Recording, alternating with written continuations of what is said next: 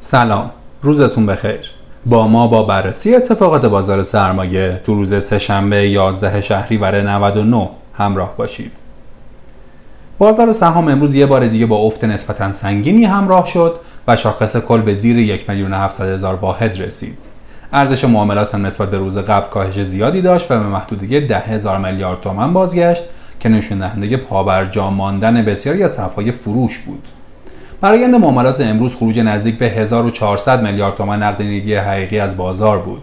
به عبارتی شاهد انتقال این رقم از حقیقی به حقوقی ها بودیم که می‌تونیم از اون به حمایت حقوقی ها هم تعبیر کنیم.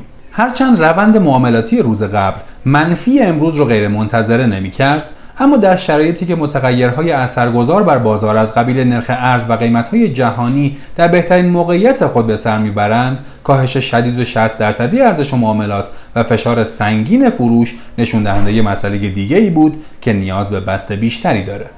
تقریبا عرضه لحظه آخری صفحه چهارشنبه شستا بهانه خوبی دست بازار داد.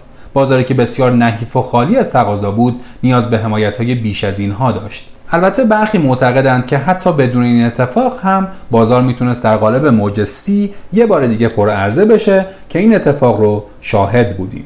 اما به نظر می‌رسه که اگه اون رفتار حقوقی خاص در اون روز خاص اتفاق نمیافتاد شدت منفی بازار بسیار کمتر از این بود. چرا که وقتی ما دایه حمایت از بازار داریم اما خود از بازار نوسان می‌گیریم سیگنال خوبی به فعالان بازار مخابره نمی کنیم. بنابراین هرچند این حقوقی خاص اقدام به خرید سهام فروخته شده در روز کاری بعد کرد اما باید گفت که در برخی موارد آب رفته به جوی باز نمیگرده متاسفانه همونطور که بازار در مثبت ها بسیار هیجانی عمل می‌کنه در منفی ها هم همونطوره. در شرایطی که نرخ ارز سعودیه و کمودیتی ها اغلب از سقف‌های یک ساله خودشون عبور کردن شاهد این هیجانات هستیم که هیچ توجیهی نداره.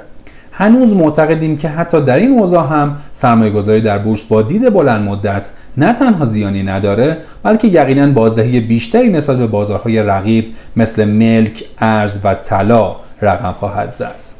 اما این خاصیت بورسه که به دلیل سهل بودن اون و ضریب نفوذش به سرعت تحت تاثیر هیجانات بیمورد و غیر منطقی قرار می‌گیره آمارهای منتشر شده از رشد 10 درصدی قیمت ملک در مرداد ماه، رشد اخیر نرخ ارز و تورم نقطه به نقطه نشون دهنده بی تاثیر بودن تورم عمومی کشور از رشد بورسه. هرچند رشد بورس به دلیل جذب نقدینگی خرد توده ها خودش یه سپر تورمی اجتناب ناپذیره اما در کمال ناباوری دیدیم که برخی اقتصاددانان که از غذا به بدنه دولت هم مشاوره میدن رشد بورس رو با افزایش تورم کشور مرتبط می‌دونستند اتفاقا ضربات کاری به بازار از همون زمانها آغاز شد. زمانی که صندوق های ETFی پالایشگاهی درگیر اما و اگر شد. از طرف دیگه دولت قصد گشایش اقتصادی داشت و قرار بود اوراقی موسوم به صرف نفتی عرضه کنه.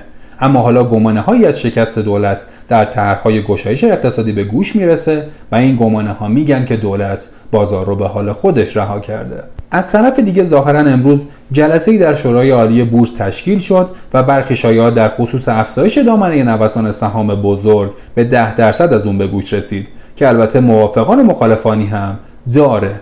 اما این شایعه هم تکذیب شد. به موضوع دامنه نوسان در روزهای آینده خواهیم پرداخت اما به طور کلی موج بالای تاییدیه ها و تکذیبیه ها در این روزهای بازار خودش به عنوان یک عامل تشدید هیجانات عمل می‌کنه که باید از اون اجتناب بشه.